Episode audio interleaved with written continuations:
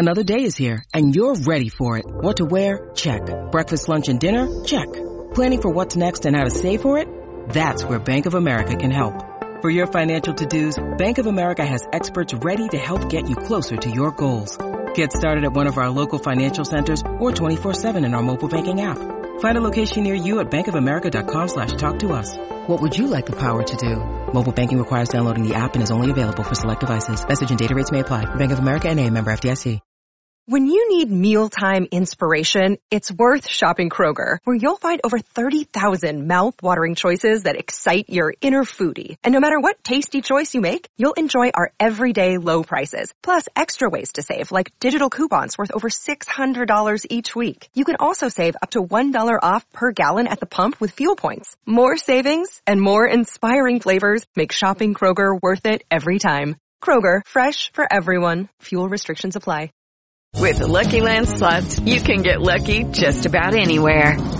This is your captain speaking. Uh, we've got clear runway and the weather's fine, but we're just going to circle up here a while and uh, get lucky. No, no, nothing like that. It's just these cash prizes add up quick. So I suggest you sit back, keep your tray table upright, and start getting lucky. Play for free at LuckyLandSlots.com. Are you feeling lucky? No purchase necessary. Void where prohibited by law. 18 plus terms and conditions apply. See website for details. Welcome to episode 204 of the Brighton Rock podcast, which is the second part of the conversation that we had with Dick Knight. We celebrated our 200th episode with the first part of that conversation. Now, a couple of weeks on, we're releasing the second part of it. Now, in this episode, Dick is talking about, sorry about the swearing, um, Bill Archer. He's talking about David Davies and the FA, about Martin Perry, prizing control of the club, the Crawley proposal, fan power, Archer's affiliation being revealed, Fans United and Hereford, dreams of a brave new future, an outrageous EFL bond requirement, um, players such as Jeff Minton, Gary Hart and Rod Thomas from the Gillingham days, and indeed manager Brian Horton, and he talks about the general importance of connecting with fans. So, here we go then with this second part, Peter and I in discussion with the legend and club president, Dick Knight. What was the what was the actual trigger point in the end to to prize that control away to get those horrible fingers off our club? Um, those sticky fingers, those sticky the sticky fingers, yeah. Yeah. Um, well, it was really the mediation process, which the FA commissioned in the David Davies, who uh, had been the only one at the FA to tell Graham Kelly, who is the chief executive, who's only interested in posing on the steps of this hotel or that or Wembley, talking about England. Um, and he said to Graham Kelly, "This is a big issue in football because it's going to happen more and more. You know that we've got to make a stand. We've got to help Brighton because this guy, if we don't act, we've got to get this guy's control of the club away." Dick Knight has got the fans behind him, and you know we need to have because Archer was so duplicitous. You know, he, he wouldn't. He'd say he would let us look at the books, and then he'd not allow it. You know, it was it was unbelievable. Uh, the, the frustration, um, and David, because I'd met him early, he came to uh, meet have a he, he met with the fans at the um, what's the club on the seafront? You know. Oh, um, uh, the, just, uh, uh, Concorde. Is it the Concorde? The Concorde, yeah. Yeah. He came there, and he, you know, he was brave enough to come there because he thought the fans would be against him because he represented the FA. And I said, then they are not. They won't be against you providing you show that you are prepared to try and do something about the situation to help, you know, to unlog the, you know, the logjam. Um, because the logjam yeah. is because of the ineptitude of, of your, uh, bosses at the FA or your colleagues at the FA, in particular the chief executive, um, and the football league. They're both sitting on their hands because they're scared, you know, that Archer will do something like, um, Alan Sugar did. And um, so David heard all that and he thought that Graham Kelly's response was pathetic. You know, um, Graham Kelly wasn't, I mean, Graham Kelly came to a couple of meetings that they held, the FA held in London, where I sat with Liam Brady, you know, and Bob Pinnock on one, we were sat, it was like a, it was like a uh, court martial. You know, the FA bigwigs were sitting up at the top on this raised pedestal, you know, on the yeah. platform. We were down one side and Archer was down the other side. And, you know, we were up in front of the beak, so to speak, you know, and Archer and, uh, he wouldn't even allow Bellotti to be there. He was so bloody incompetent, Bellotti. It was just Archer and Ray Bloom was there representing the club, right? Hmm because he was the only director that stayed on when Archer got control of the club.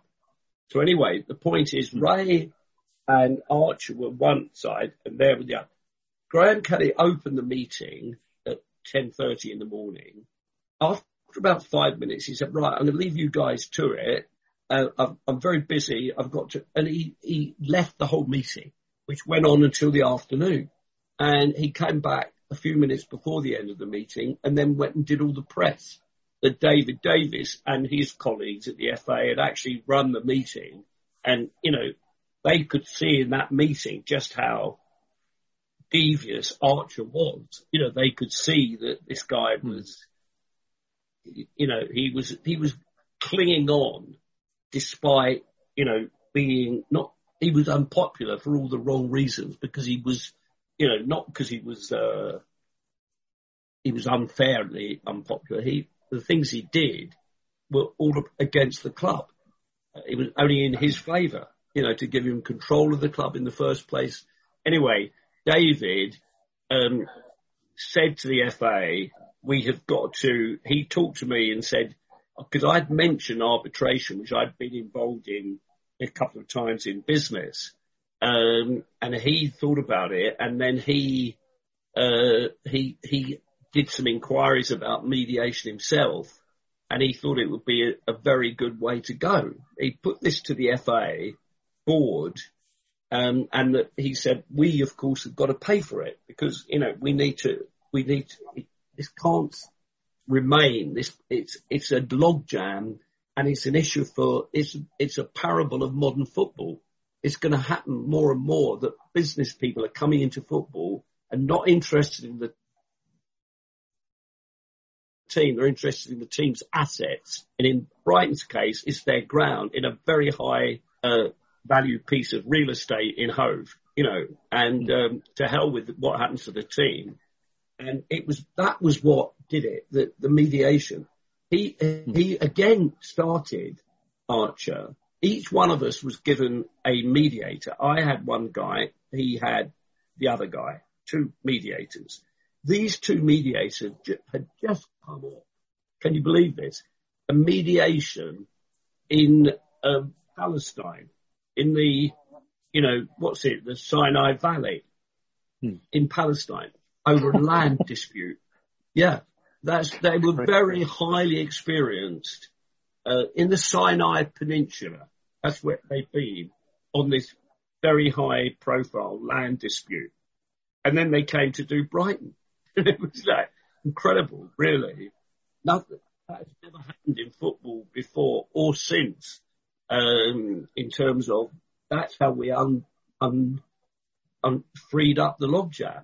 Uh, they went to 49.5% shares for me, 49.5% for Archer, and 1% for Martin Perry, who ostensibly was neutral because he worked for McAlpine. Hmm. You know, Archer obviously thought he could get Martin, you know, Archer was eventually prepared to do that, although he was kicking and screaming all the way, you know, eventually agreeing it. Uh, but he thought he could persuade Martin, you know, to vote with him on any any contentious issues. And uh, so he eventually went along with it, you know, 49 and a half, 49 and a half. Ah, Um, yeah. But the key thing is that he no longer had control, you know. Yeah. And then So- and Martin Perry, I mean, he's, he's described himself as an Albion fan. Was he an Albion fan back then? Because that would have been brilliant if that had gone under the radar. I think he, um, well, I know that he had, was had been at school in Brighton, and he he got on in my good books for a number of reasons. But one of them was he said I used to like Mike Tiddy, right? Now Mike Tiddy was a right winger for the Albion, so Martin was absolutely right. You know, Mike Tiddy, he was a Cornishman, and you don't get many Cornishmen playing league football. No. Um, but he also had this white stripe down the middle of his hair, of his hair. It, it, it wasn't, it wasn't a dye. It was natural. You know, he just had this white stripe. His hair was dark except for this white streak down the middle of his hair. So he was known as, you know, not Flash Gordon because we had a Flash Gordon later after Mike Tiddy. Or maybe I think he was before Mike Tiddy, but he played in the same position, right wing. But Mike Tiddy came from the Arsenal, which obviously endeared him to a lot of people because he, he played for Arsenal in the first division. And Martin, you know, came up with this name as saying that I used to like Mike Tiddy.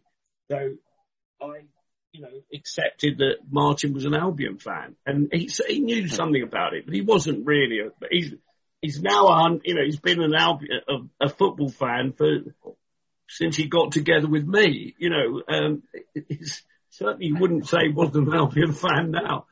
But he No, did, no. he was at school in Brighton or he lived in Brighton and he, uh, you know, he, he, he knew Mike Tiddy and he knew one or two other, but the one that he, I, I was interested in was he knew this player. So he was a, yeah, he, he, he had connections with the Albion. Yeah. And then, of course, the rest followed from there. And that's been well documented in other stuff. We then won't need to sort of say too much about that because I think uh, the rest um, we, we sort of know. But um, if you do want to add any, impart any further bits of info in, uh, please do. But I- obviously, once you've got control, what, what, just to clarify as well, this date by this point was, this was in 96, wasn't it? I'm trying to remember now. No, it was, it No, was, 90. um April 97. That was Oh, yeah. when, on the Yeah. Thursday before the game against Doncaster at home, on the Saturday, we made this announcement from this mediation centre in London. Uh, the mediators and David Davies made the announcement that the club, had, you know, we'd come to an agreement, Archer and myself, and that I was chairman in waiting, right? Yeah. uh, because he was still going to be part of it. He was going to be a director because he, you know, he he wouldn't let go completely. His pride would not allow him to let go completely. So, but the point is, as I said, we we got him control away from him, and that was the key thing. Um, but what happened is so there was this game. I mean, it, it, was the timing. I was, we were desperate to get some sort of conclusion, you know, before the very end of the season, uh, because who knows if we'd actually gone through to past the end of the season and we'd been relegated, you don't know what the outcome of that negotiation might have been. He may have dug his heels in even more for all you know. We had to get it done in order to be able to announce it, you know, by that last game, ideally, so we could lift the spirits of the fans who'd been through hell, you know, for two or three years as the team sunk lower and lower. And it was the, you know, the crass mismanagement of the club. Um, so, but what happened? So there was this announcement in London. Uh, Archer was at this press conference but never said anything. Uh, I was obviously interviewed a lot uh, by various media and so on. And so ostensibly there I was. We came to the Goldstone on the Saturday. Uh, this is gonna, you know, this guy's the new chairman. I'd never been in the West Stand before except for once, right? when England played a, a I think it was England B team or England under 23s played a, a, a international and Peter Ward scored a hat trick in this game. I think it was against Switzerland and England won 6-0. This is when we were in Division 3, you know, and he, he scored a hat trick. Peter Ward at that time was the best striker in England at any level. And he should have walked into the England first team and he didn't, but he played in that game and he scored a hat trick. Um, and people, you know, they didn't believe he could do it at the top level, but he, he could because he, he scored these three goals. Anyway, I was invited as a guest to that game. Um, and I sat in the West Stand. That was the only time prior to the Doncaster match that I had actually sat in the West Stand, right? Um, and so it was all new to me, except that obviously I, I knew where it was and what it was. I went into this, into this rundown, ramshackle, uh, building, you know, which was the West Stand. And I went into this rundown, ramshackle boardroom with the paint peeling off the walls. It was truly pathetic. You know, this hmm. club, there was no, uh, cabinet of, with any trophies in it. There was nothing. There was a faded list of international players that had played for the Albion, uh, that had long since been updated. You know, it was, it was like looking at a ghost town, the remnants of a ghost club. Um, and that's effectively what it was, really, because it had been allowed to run down and run down so much. Everyone, you know, was demoralized because they, the people running it made them feel demoralized. And, uh, you know, I, I realized just what a task I had on my hands. But on the other hand, um, there it was. We won that game. Uh, I said, you know, I'm the only league chairman ever to have a hundred percent win record. So I was geeing people up, you know, and make, and we go to Hereford and, um, you know, the importance of that game cannot be underestimated by any fan who goes to the Amex today. Is if we had got relegated, I pledge uh, that I would, I would, you know, become chairman officially, and I would bring the club back to the football league.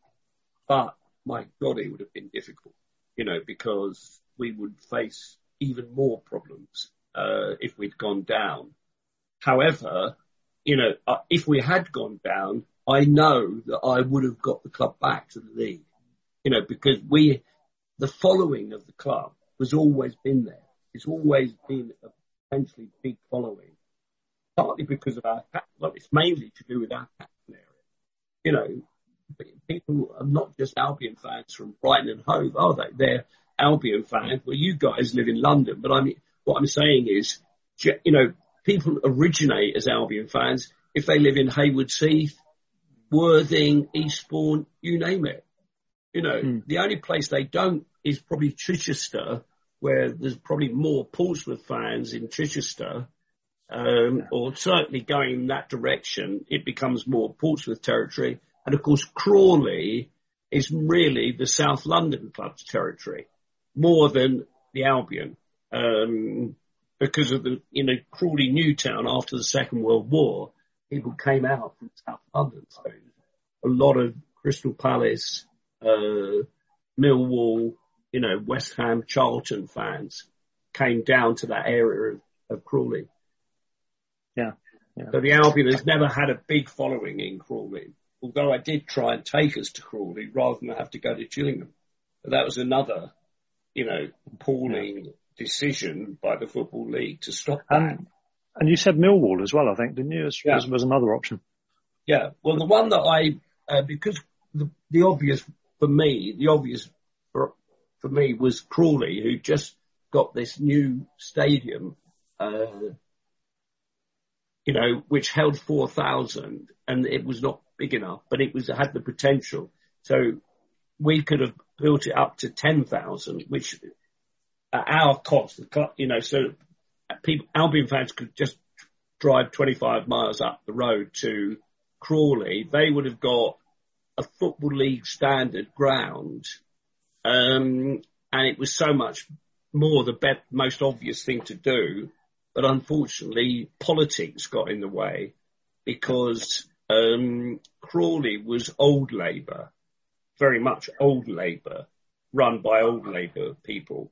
Um, and as far as they were concerned, Brighton was very much new Labour and near the twain should meet. They didn't like the idea of Brighton and Hove Albion coming to their ground, although Brighton and Hove Albion were prepared to basically give them a high quality ground at no cost to them.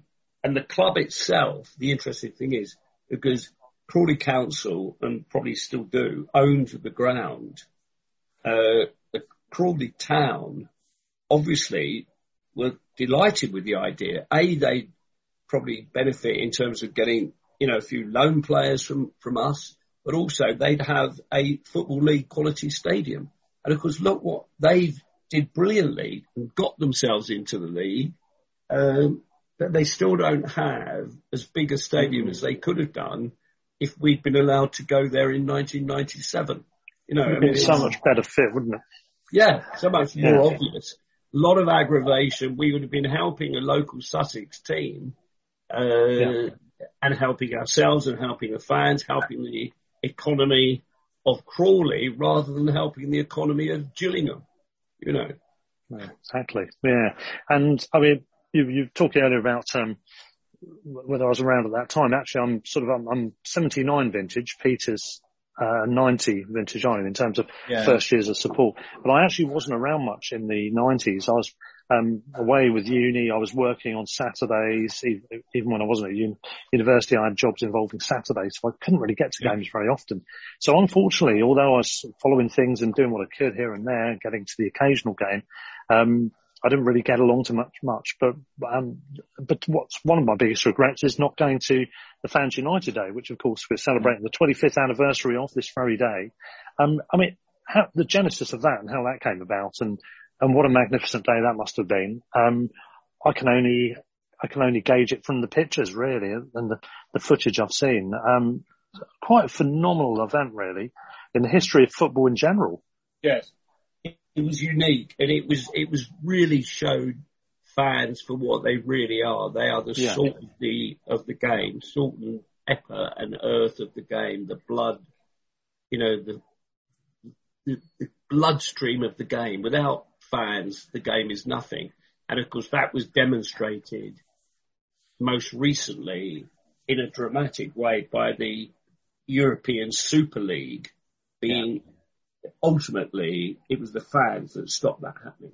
Uh, and I'm not saying that the reason why, I mean, there, there was a lot of fan, um, you know, activity that was bordering on, you know, sort of, uh, violent. But the fact is that the fans, you know, knew that, uh, they were being taken, you know, for a ride in the sense they were being they would be asked to fork up even more money for you know for probably less games. Although no, they would they would have more games, but you know the the whole structure of football would be torn apart, and you know the fans are so important in every club. You know, it's without the fans. I mean, we're talking about um, top level of football, it's the the professional level, but look at you know, clubs much lower down the pyramid. You know, you go and watch Burgess Hill or, or, you know, all the local Sussex teams. They've all got fans who support them. They, you know, week in, week out. And, uh, you know, it's those people who become committee members, you know, club members, program sellers, whatever, they all help the club. And that's what they enjoy it. It's some, you know, it's a hobby in a way and it becomes a passion. It may start as a hobby, but it becomes a passion. Yeah. And, you know, for me, I think, you know, why I was able to persuade the Albion fans is because I proved very early that I was one of them. I was an Albion fan. I was, I had the uh, wherewithal to do something about it financially because without that, we wouldn't have had a, we wouldn't have a club today. Know, it, it's just protesting is not enough. You know, you have to have some, be able to wield some real power. And at the mm. end of the day, Archer had to back down because I said to him, you have to match, you know, you're owed a lot of money by this club and you're not taking it out of this club. You're going to invest it in this club. And the amount that the club owes you, I'm going to put that amount in as well. And then I'm going to put more in and you're going to have to match me all the way. Otherwise you're out, right? And that was what did it. He, he paid lip service to the fans in a sense. He would see them and he'd say, yes, I'm, you know, I know what you're feeling. He, he's a bullshitter. Forgive my language, but you know, he was a, he was a, a bullshitter and, uh, he still is if he's still alive. I, I'm not sure. I think he is still alive, but, um, Hmm. and he, guess what? He's a Manchester United fan. Well, or Oh, they say he is, but whether he's a real football fan or not, I don't know. Um, anyway, he always had a, you know, if he had a club at all, it wasn't Brighton, it was Manchester United. Um, and he must be, I mean, I must admit, after, here's a lovely story for you, right? Uh, we went to, um, one of the first years in the Premiership. You know, we played at, at Old Trafford and a very good friend, um, of, I didn't go in the boardroom because a very good friend of, um, my daughter's, uh, she's, is a lady who's a judge and her and her family are genuine United fans through and through back to the thirties. You know, and this lady was one of the first judges in Manchester in Lancashire. So she's, she's only in her forties, you know. Anyway, she invited, she has a, a box at Old Trafford and she invited me and, and my, uh, my daughter lives in America, so she wasn't there. But she invited me, my son, and my two grandsons who live here in England, um, to this game. So we, we, we go into the lounge there and have some nice hospitality, but, you know, we wanted to get out and sit in the, overlooking the ground. And it was a very top, high, uh, tiered, sta- uh, position on a corner of one of the corners of the ground. And unbelievable view down. And immediately, uh, so, and Vicky, Victoria, the woman who's the judge, was sitting there. And I'm sitting, there's this guy sitting here. So he, he introduced himself to me. And, and I, and, and, and Vicky said, he's actually the president of Brighton, you know. So he said, this guy said, oh, he said, do you know my, one of my friends, one of my best friends, Bill Archer?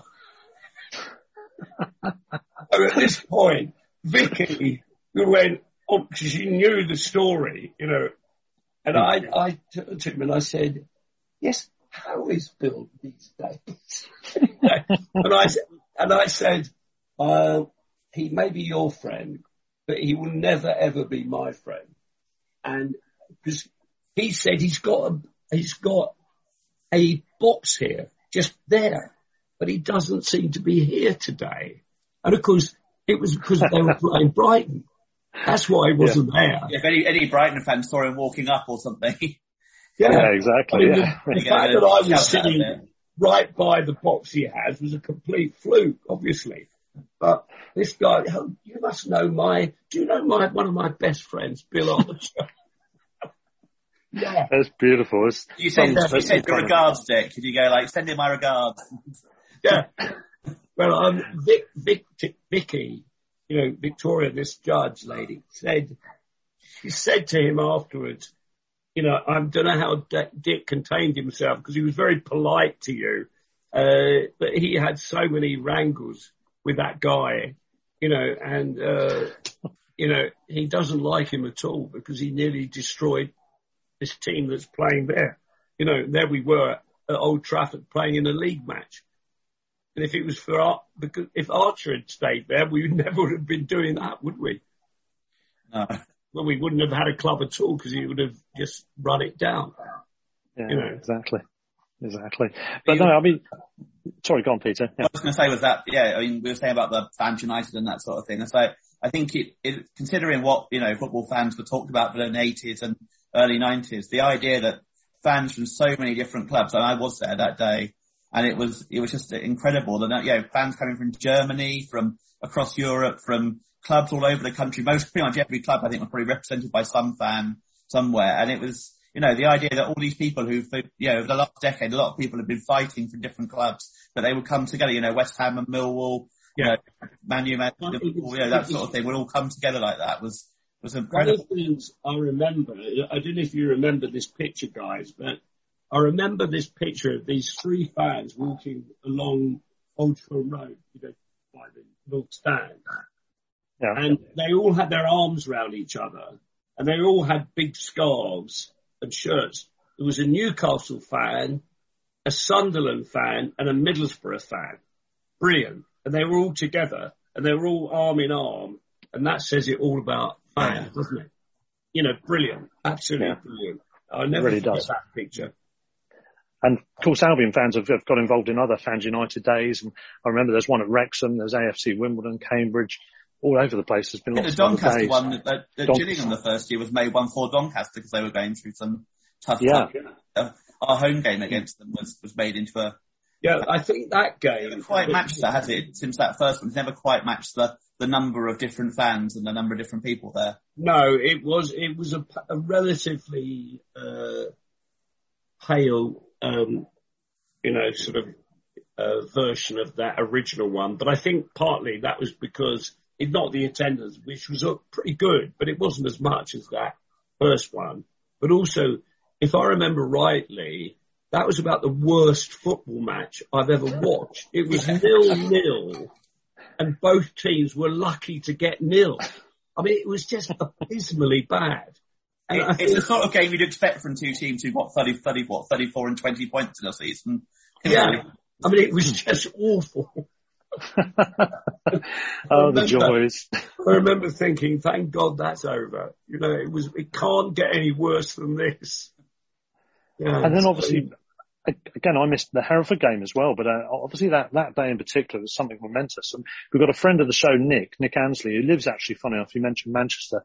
He lives up in the greater Manchester area. And he's um, asked to ask you a question, which is to say, how did he feel on the morning of the Hereford game, having just secured control of the Albion, out of the frying pan into the fire? Question mark. Um, no, because I fully expected, you know, we'd already come through one big hurdle, over one big hurdle, which is winning the game the previous Saturday against Doncaster, which is, of course, in a sense more crucial because if we had only drawn that game or worse still lost it, Her- the, the game at Hereford would have been meaningless, you know, unless we actually won at Hereford. And we didn't, you know, what was key that we, is we only needed to draw that game, um, at Hereford rather than win it. Um, but I mean, yeah, there was incredible trepidation on my part because I thought, you know, running a football club can't be as tense as this all the time. But I'm used to tension. You know, I'm, I've worked in the ad business, which is a pretty high octane business at the top level. Um, and I'm used to, I can take pressure and tension, but it was going into uncharted territory in terms of, you know, why am I doing this? I'm doing this because I love that club, you know, this club, but the club as personified by the team that's out there is just not very good.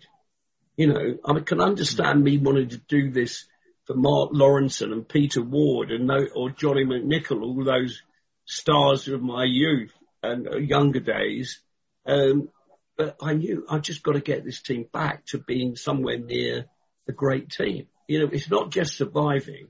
We have to grow this club and go, we have to get to the Premier League. And that's why even then I knew that's what we had to do, what I had to do. I had to hmm. get the club in a position to challenge. And part of that was getting a stadium. You know, I was started work on getting the stadium before I took over the club. This is why I had Martin Perry in there because I wanted Martin, you know, to tell me what was possible and what wasn't possible in terms of the stadium. But it was no, that know-how of, of hmm. that, you know, of knowing, he just had that experience of being involved in building the Huddersfield Stadium. Um, and so he, he and I were a perfect fit, you know, to, you know, it was my vision and my drive about what I wanted and how I thought the club, I knew the club had the potential to easily, you know, fill a 30,000 plus stadium, you know, and indeed a 40,000 stadium. What I knew was that we would never get planning permission for a 40,000 stadium because people, the council would say, why on earth do you need a 40,000 stadium? You only play in front of 4,000 people, 5,000 people. So the plan was, you know, the, even planning for the first, you know, the planning application went in for 23,000. And even then the council officers, the planning officers were saying, why do you need a stadium that big? And I produced all this evidence that, you know, going back because I was able to put my hands on it very easily, all the crowds, you know, that I'd been in, 30,000 crowds, uh, the biggest ever crowd, which is still going to be the biggest ever crowd in Brighton, which was at the Goldstone Ground against Fulham, Boxing Day 1956, in in what is now the Championship. You know, we were in the we were in the uh, not 56, yeah. Uh, some was it 70? No, it, it would have been it was it was Boxing Day 60, 60 maybe, 1960. Ah, okay. Um, 36,000 were in the Goldstone ground. We played Fulham. That was, we played Fulham the day before. In those days, you used to play reverse fixtures Christmas Day and Boxing Day. You know, so the teams used to travel. Oh, blimey. Yeah. So mm, we had mad, lost, we had lost at Fulham. Um, I think, you know, quite easily. And then we beat Fulham 3 0. And they had the England captain playing for them, Johnny Haynes, who was a wonderful player. But, you know, that day, the Brighton crowd, you know, basically won the game for the Albion. It was, I mean, it was a terrific game, but there was 36,000. And I'd been in crowds you know, of 31,000, 32,000, uh, when we are in, in League Four. Incredible. That's crowd. amazing to me because when I started watching, the, the capacity had dropped so much. So yeah.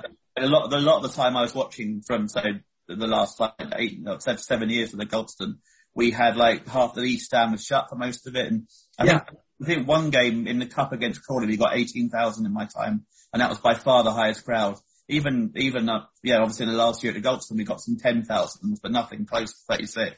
I think I think no, obviously not anywhere near thirty six, but I think um, the, uh, that game against you know the Fans United game that was eleven thousand, I think, wasn't it? Yeah, and then we our so, home form really picked up, and we had something to get behind something. I think the crowds uh, up quite a bit that second half of the season, didn't they? And they got once the fans realised the club was going out of the league and what that might mean for this club. They began to rally around the club, and I think that's what you know. The, what was interesting about that was we started winning our home matches, but we still weren't getting any points away from home. You know, we got we, one win all season, didn't we? I think it was, wasn't it? Yeah, we we we we kept hmm. losing away matches, which is why the way game at Hereford you know, was such a nail biter because, because there was no track record of us, you know, picking up points on our travels. We, we were dreadful in the first half. I mean, I, I was lucky enough to be there and that, yeah, the first half I thought we were pretty awful and then second half we played pretty well, got level and that last half hour, I can honestly say it's the longest half hour of my life. It just never seemed well, to. My goal made a wonder save down near the at the foot of the post. He got his hand on a shot that was going in. and he saved it, and that was as valuable as Robbie Reinelt scoring.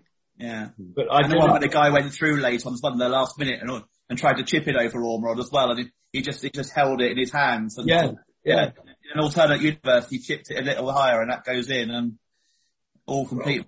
You know, look, look where Hereford are now, and look where we are now. Well, Hereford, um, they have, they did come back to the football Yeah. league, didn't they? But only after about eight years. Yeah, because we played them in League One, I think, at 15, didn't we, at one point? Yeah, And they then did come back, dropped back down a lot again since then. back, but then they, I think they're back down in non-league again. Yeah, Conference Um, or National League North, I think, yeah. Yeah, we would have come back because I would have made sure we came back. But it would have been, I mean, I can't, you know, all I'm saying is I made a pledge that I would stay, I was not going to fight Archer all that time, you know, two years and then walk away from the club just because it got relegated when it was odds on to be relegated anyway. Um, all that time when I was fighting Archer, you know, we were bottom of the league. So We 12 points adrift at one point, something like that. Yeah, 12, I think, yeah. Yeah. I mean, it is yeah, genuinely incredible recovery, really, from where we were. Yeah. And of course, the other side of that coin was Hereford at Christmas were fourth in the league. They were fourth in the league. They, the only time they ever finished bottom, well, they were bottom going into the last game because they were level on points with us and they had a worse goal difference. Um, but that the only time they were ever bottom was on the 45th game of the season. Whereas we'd been bottom. Isn't that why we had a lot of tickets to that last game? Because they, they were, even then they were mid-table when tickets went on sale. So they gave us like two and a half, three thousand tickets out of the like nine thousand. Oh, more. We we had three. I think we had over Yeah. three and a half thousand. I think. But they didn't think that would be a, a big game for them. They just thought it would be a Yeah, that's that's exactly right, Peter.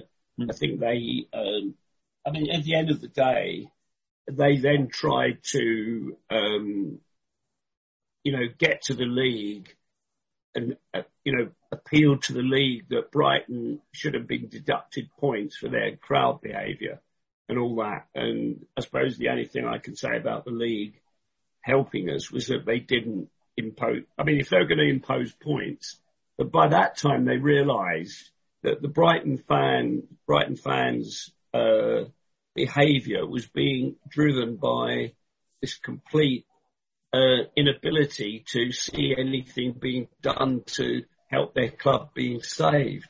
You know, the, the football authorities were just clueless. Um, but I think they realise that, you know, if we, if we hit them with, you know, eight point penalty or whatever, that's just going to drive, you know, the final nail in the coffin. Um, when the media, we, we got the media on our side. You know, once I got involved and we started putting the case of why we're, the club is in this position. And a lot of it I was doing because I was trying to teach the football league what they should have been doing. There was a guy, a club, the football secretary, the football league secretary at that time, um, did not do us any favours. He was the guy who was kind of in charge of the league.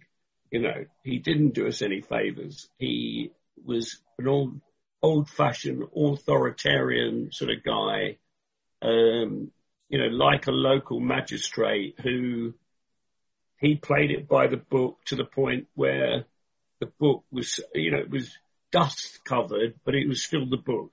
And there was no, no, uh, you know, humanity, no understanding applied to it. It was, that's the rule. That's it, you know. Um, and that was, he was the one who imposed this performance bond. He, they called it a performance bond. What was it really? It was a relocation bond. You don't come back to Brighton. You know, that's, say goodbye to your half a million plus. And when we got that money, by the way, um, when we got that money back, originally they only paid back the half a million. And I, I, I said, you know, to our finance, Bob Pinnock, who was the financial director at that time, um, did we, you know, we've got the interest. No, they didn't pay it. We had to chase them for the interest.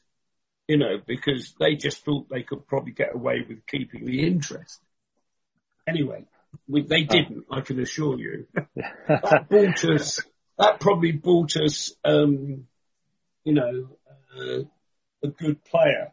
I can't remember we had very many good players at that time, but Jeff Minton was a very good player. You know, when I Yeah. took over, he was a good player. Yeah, he was good. Um, and then we started, I think the second season that we started getting a few of the one or two players come in, like Gary Hart came in that second season at Gillingham, didn't he? And he obviously did pretty well for us over the years. Well, that was, you know, that was when I got Brian Horton into the club and, uh, you know, motivated by Brian, who was a club hero, as you know, um, that was a great help in, in getting players, you know, but the story of Gary Hart signing was lovely because you remember a guy called Jeff Wood? Yeah. Yeah. He was, he was, uh, for a while when, uh, you know, when I had to sack Steve Gritt, uh, Jeff stood in as a caretaker manager and he did all right for a while. N- not that I was going to make him the manager full time.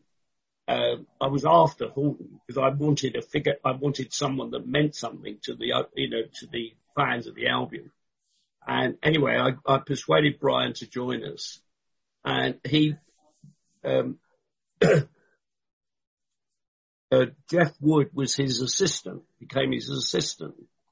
So one day I get this letter from this guy in Essex saying there's a young lad playing in the Essex Sunday League, you know, for Stansted Airport, um, called Gary Hart. And, you know, I've, I've written to a couple of, you know, Lee Colchester, I think, and Leyton Orient, but they don't seem to be interested. Um, I, my family or my mum came from Brighton, so I'm writing to you, Mr. Knight, right? You should go and watch this boy. Have this boy looked, you know, this, he's playing centre forward for Stansted Airport.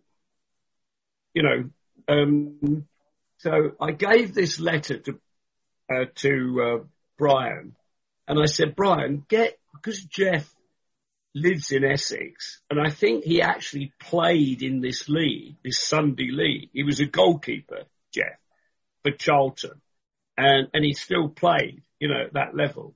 I said, get Jeff to look at this guy, you know, this, this Gary Hart. And, um, so, okay, Mr. Chairman, I'll do that. So a month went by. Not that it was the only thing I was thinking. All of a sudden it came to my mind when I was having a meeting with Brian. Whatever happened to that, you know, that boy? Did, did Jeff ever go to see, did he go and see him? He said, well, no, oh, uh, he said, no, he's been doing decorating at his house, but he hasn't been playing. I said, well, tell Jeff to get his arse down to Stansted or wherever they're playing to have a look at, because this, this guy had written to me, you know, saying, I've not heard a reply from you. So, you know, I was, I was so embarrassed.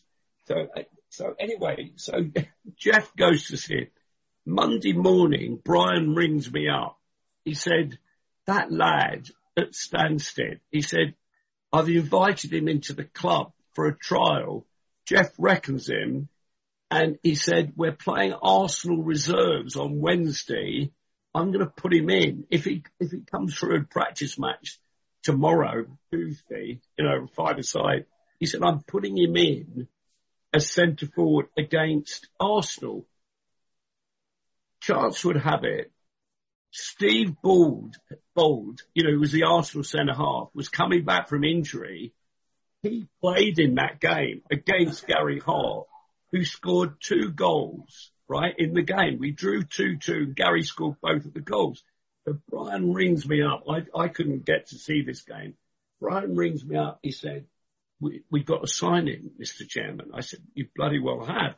If he scored two goals against Bould, he's not going to come up against quality defenders like that every game.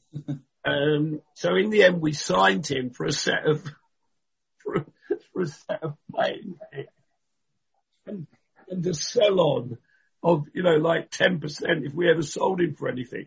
We never paid anything for Gary, but because he was, you know, and he came in and he never wanted to play centre forward at all. You know, um, but he, you know, he, he was a wonderful guy for giving it, giving it everything he could. You know, that's why the fans liked him, wasn't it? You know, he And was, It's amazing to think that he ended up playing quite a lot in the championship for us. You know, yeah, from that beginnings, What a story. Well, he, he always gave his, of his best and fans like that. They like a player who tries his hardest. And he had, Peter, you're right, he had a season quite near the end of his career when we were in the championship. I mean, we were in the championship a few seasons when I was chairman and we played, we were, you know, punching way above our weight Yeah. in that because we had a budget, playing budget that was so much smaller than every other club in that league. But Gary had a wonderful season playing because Mickey never wanted to play him as a centre forward. He knew he was could be a wide right, you know, sort of Jimmy Case sort of player, up and down the right side, working hard, getting crosses in, defending. He was excellent, Gary, at doing that. And you know, but I still, I'm, proud to say, I still had him on a goal bonus. And every now and then he scored and he got paid a goal bonus. Even once he scored at Bristol Rovers when he was playing at right back and he scored, you know, he got down the wing, crossed it and somehow or other it went in the net. You know, it came over and it sailed in the net. And he was like, you know, so he, I never took this goal bonus away from him. Although- You know, although he had it when he first came because he was supposed to be a centre forward. Um, but, you know, it was lovely. He gave great service to the Albion, Gary. yeah. He was a, Yeah, a really he's a good real- he, he was a huge part of that, that first team, that the Withdean team that was built by Mickey the first two seasons at Withdean when we kind of, it took us from what League Two and then to the Championship effectively. You know, kind of Yeah. season with like the like Philip and Watson and then obviously Bobby joining the second season. I mean, was a, that having never had any success watching Albion ever. That was, was my favourite. But he, he was sort of like the watermark. Obviously, surviving Hereford in one sense was a was the key kind of mm. split between the past and the, the modern era. But in in a footballing sense, sort of Gary Hart pretty much was synonymous with and kind of inhabited that whole essence of returning on the pitch. I think he was one of those players, those intermediary era players who started to make us look upward finally at, Yeah. at last. Yeah, because he um, because he tried so hard. and Yeah. He, Yeah. You know, people loved that. They they saw he gave everything in every game, Gary. And in that first season, in a very poor team, he scored 12 goals, which takes a bit of doing. Um, you know, and but he, he never really wanted to play centre forward. He was a wide, you know, he wanted to play wide, and Mickey wanted to do that. And of course, you know, the story of signing Zamora is, you know, I'm sure people have heard it all before, so I won't won't go into it. But it was basically, you know, Gary personified a change in attitude on the field, you know, in terms of, and which Brian Horton instilled into the club. He he got the team playing in a certain way.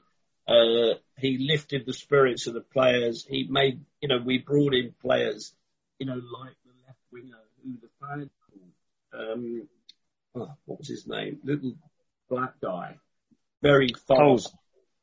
Rod Thomas. um, yeah, Thomas, Thomas. Rob Thomas. Yeah. Yeah, Rod Thomas, who I, was- I was really pleased that we signed him from Shrewsbury, I think it was.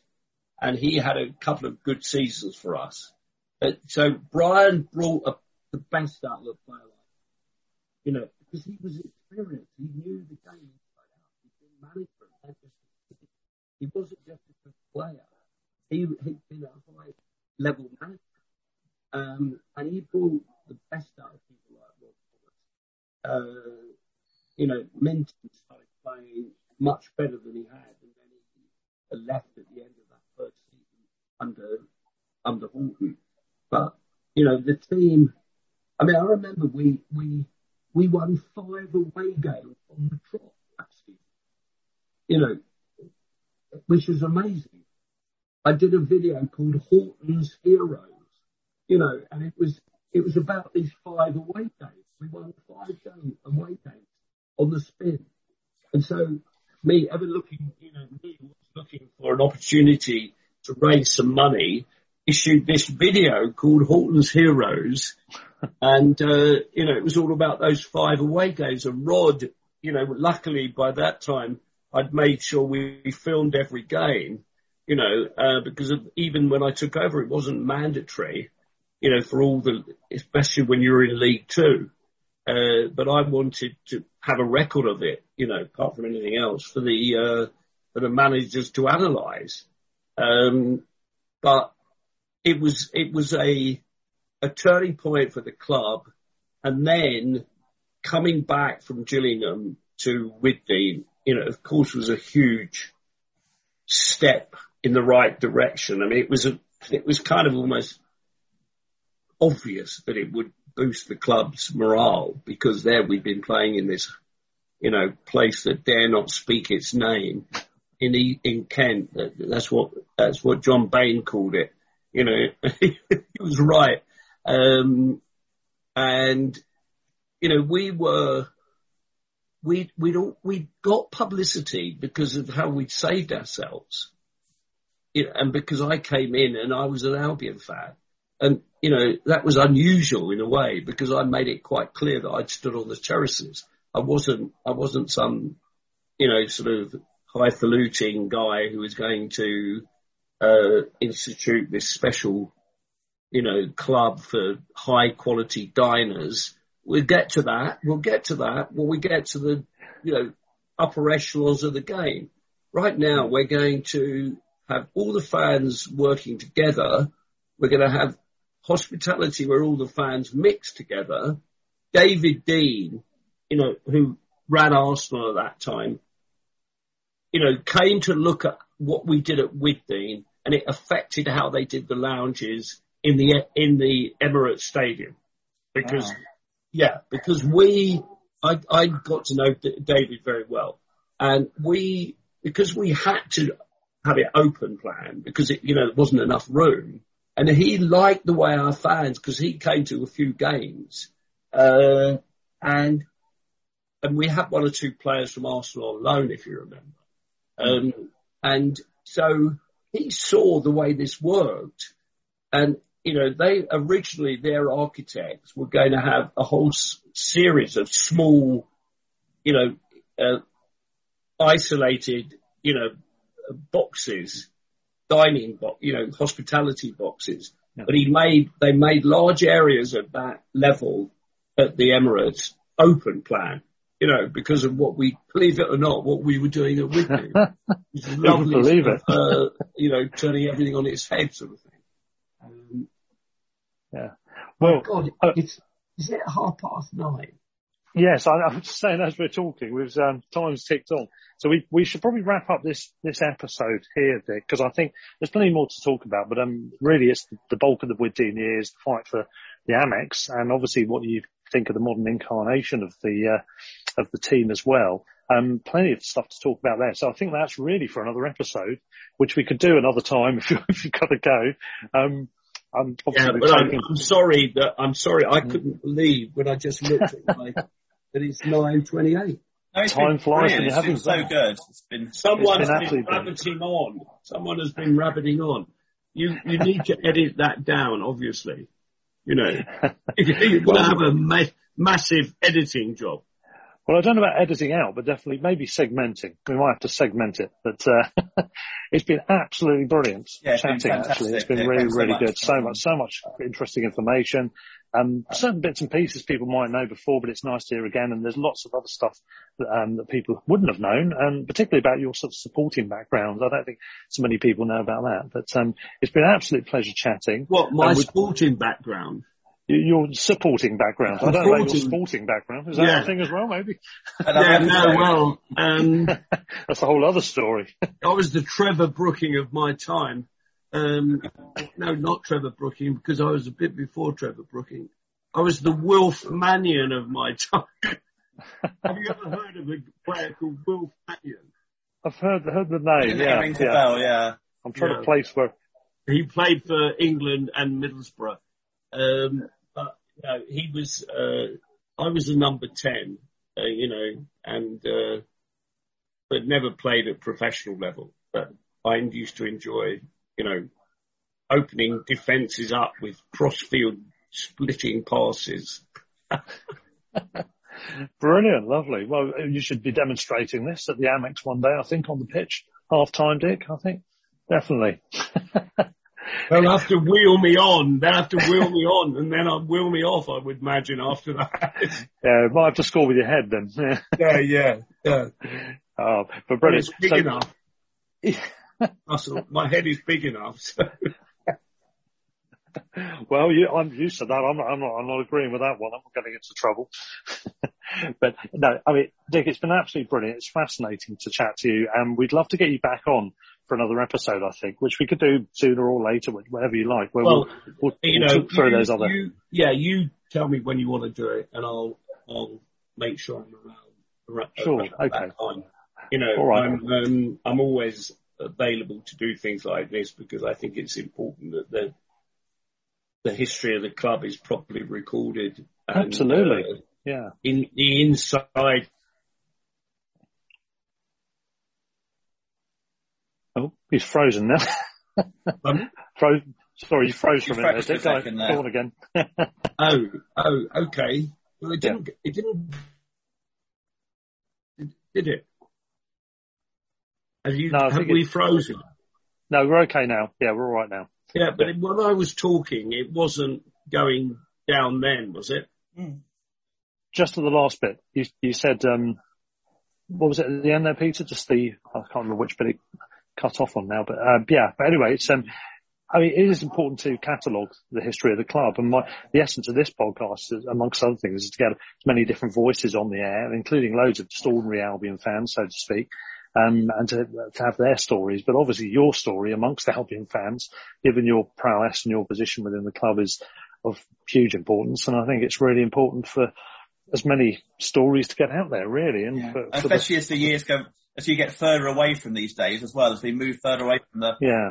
and from Gillingham and you get more and more new fans coming in who maybe don't know the history, that it's, it gets more and more important, I think, to kind of hear all this stuff, to talk about all this stuff again and remind ourselves where we've come from as a club. Absolutely. Yeah, and it yeah. is so, Peter, you're absolutely right because it is so quick that it's happened, really. You know, when you think it was 20 years from bottom of the league to the Premiership, well, it was less than 20 years, but to get, you know, this year is really, we've really started kind of more than putting our, you know, clinging on in the Premiership. We're getting a toehold in the Premiership now, and we should mm. really, you know, we should become an Everton uh, in terms of being in the Premier League for the next 20, 30 years. Hopefully not on Everton tonight though, because they're 3-1 down at Newcastle. Are they?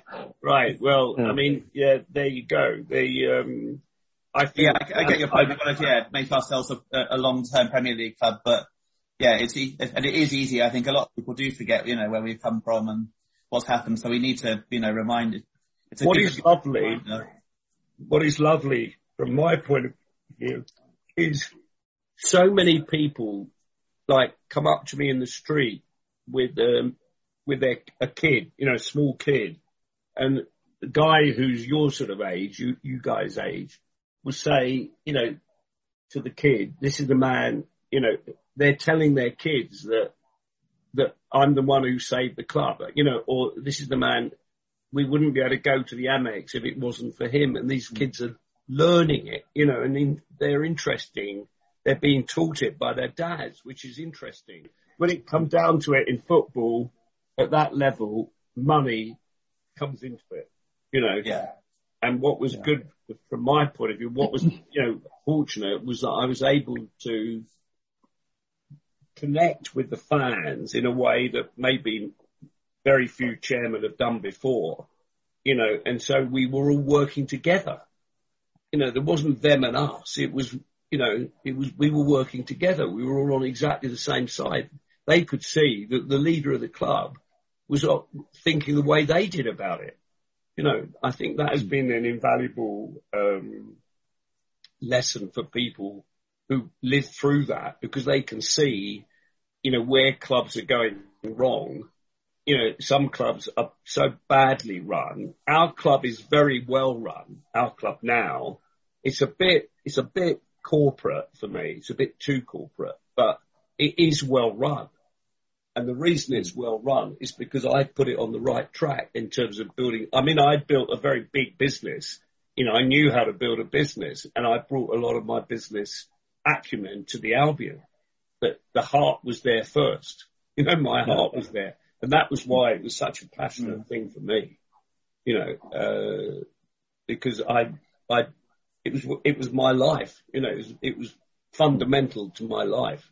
So yeah. You're fortunate if you're in that situation. Anyway, I'm going to love you and leave you guys. Yes, yeah. Well, uh, thanks so much again, Dave. You've been brilliant. It's been so good having you on. Thank you, Peter. Yeah. Um, we'll do it again soon to pick up the second yeah. half of this story uh, in chronological terms, and um, maybe, maybe, some more anecdotes besides. Um, and we'll, we'll catch up with you again soon. So thank you very much for joining us, and we'll wrap up in the usual way, Peter, by saying, "Stand or fall." Up the Albion. Oh, hang on, no, hang on. You want me to do it now? Sorry. Yeah, go on.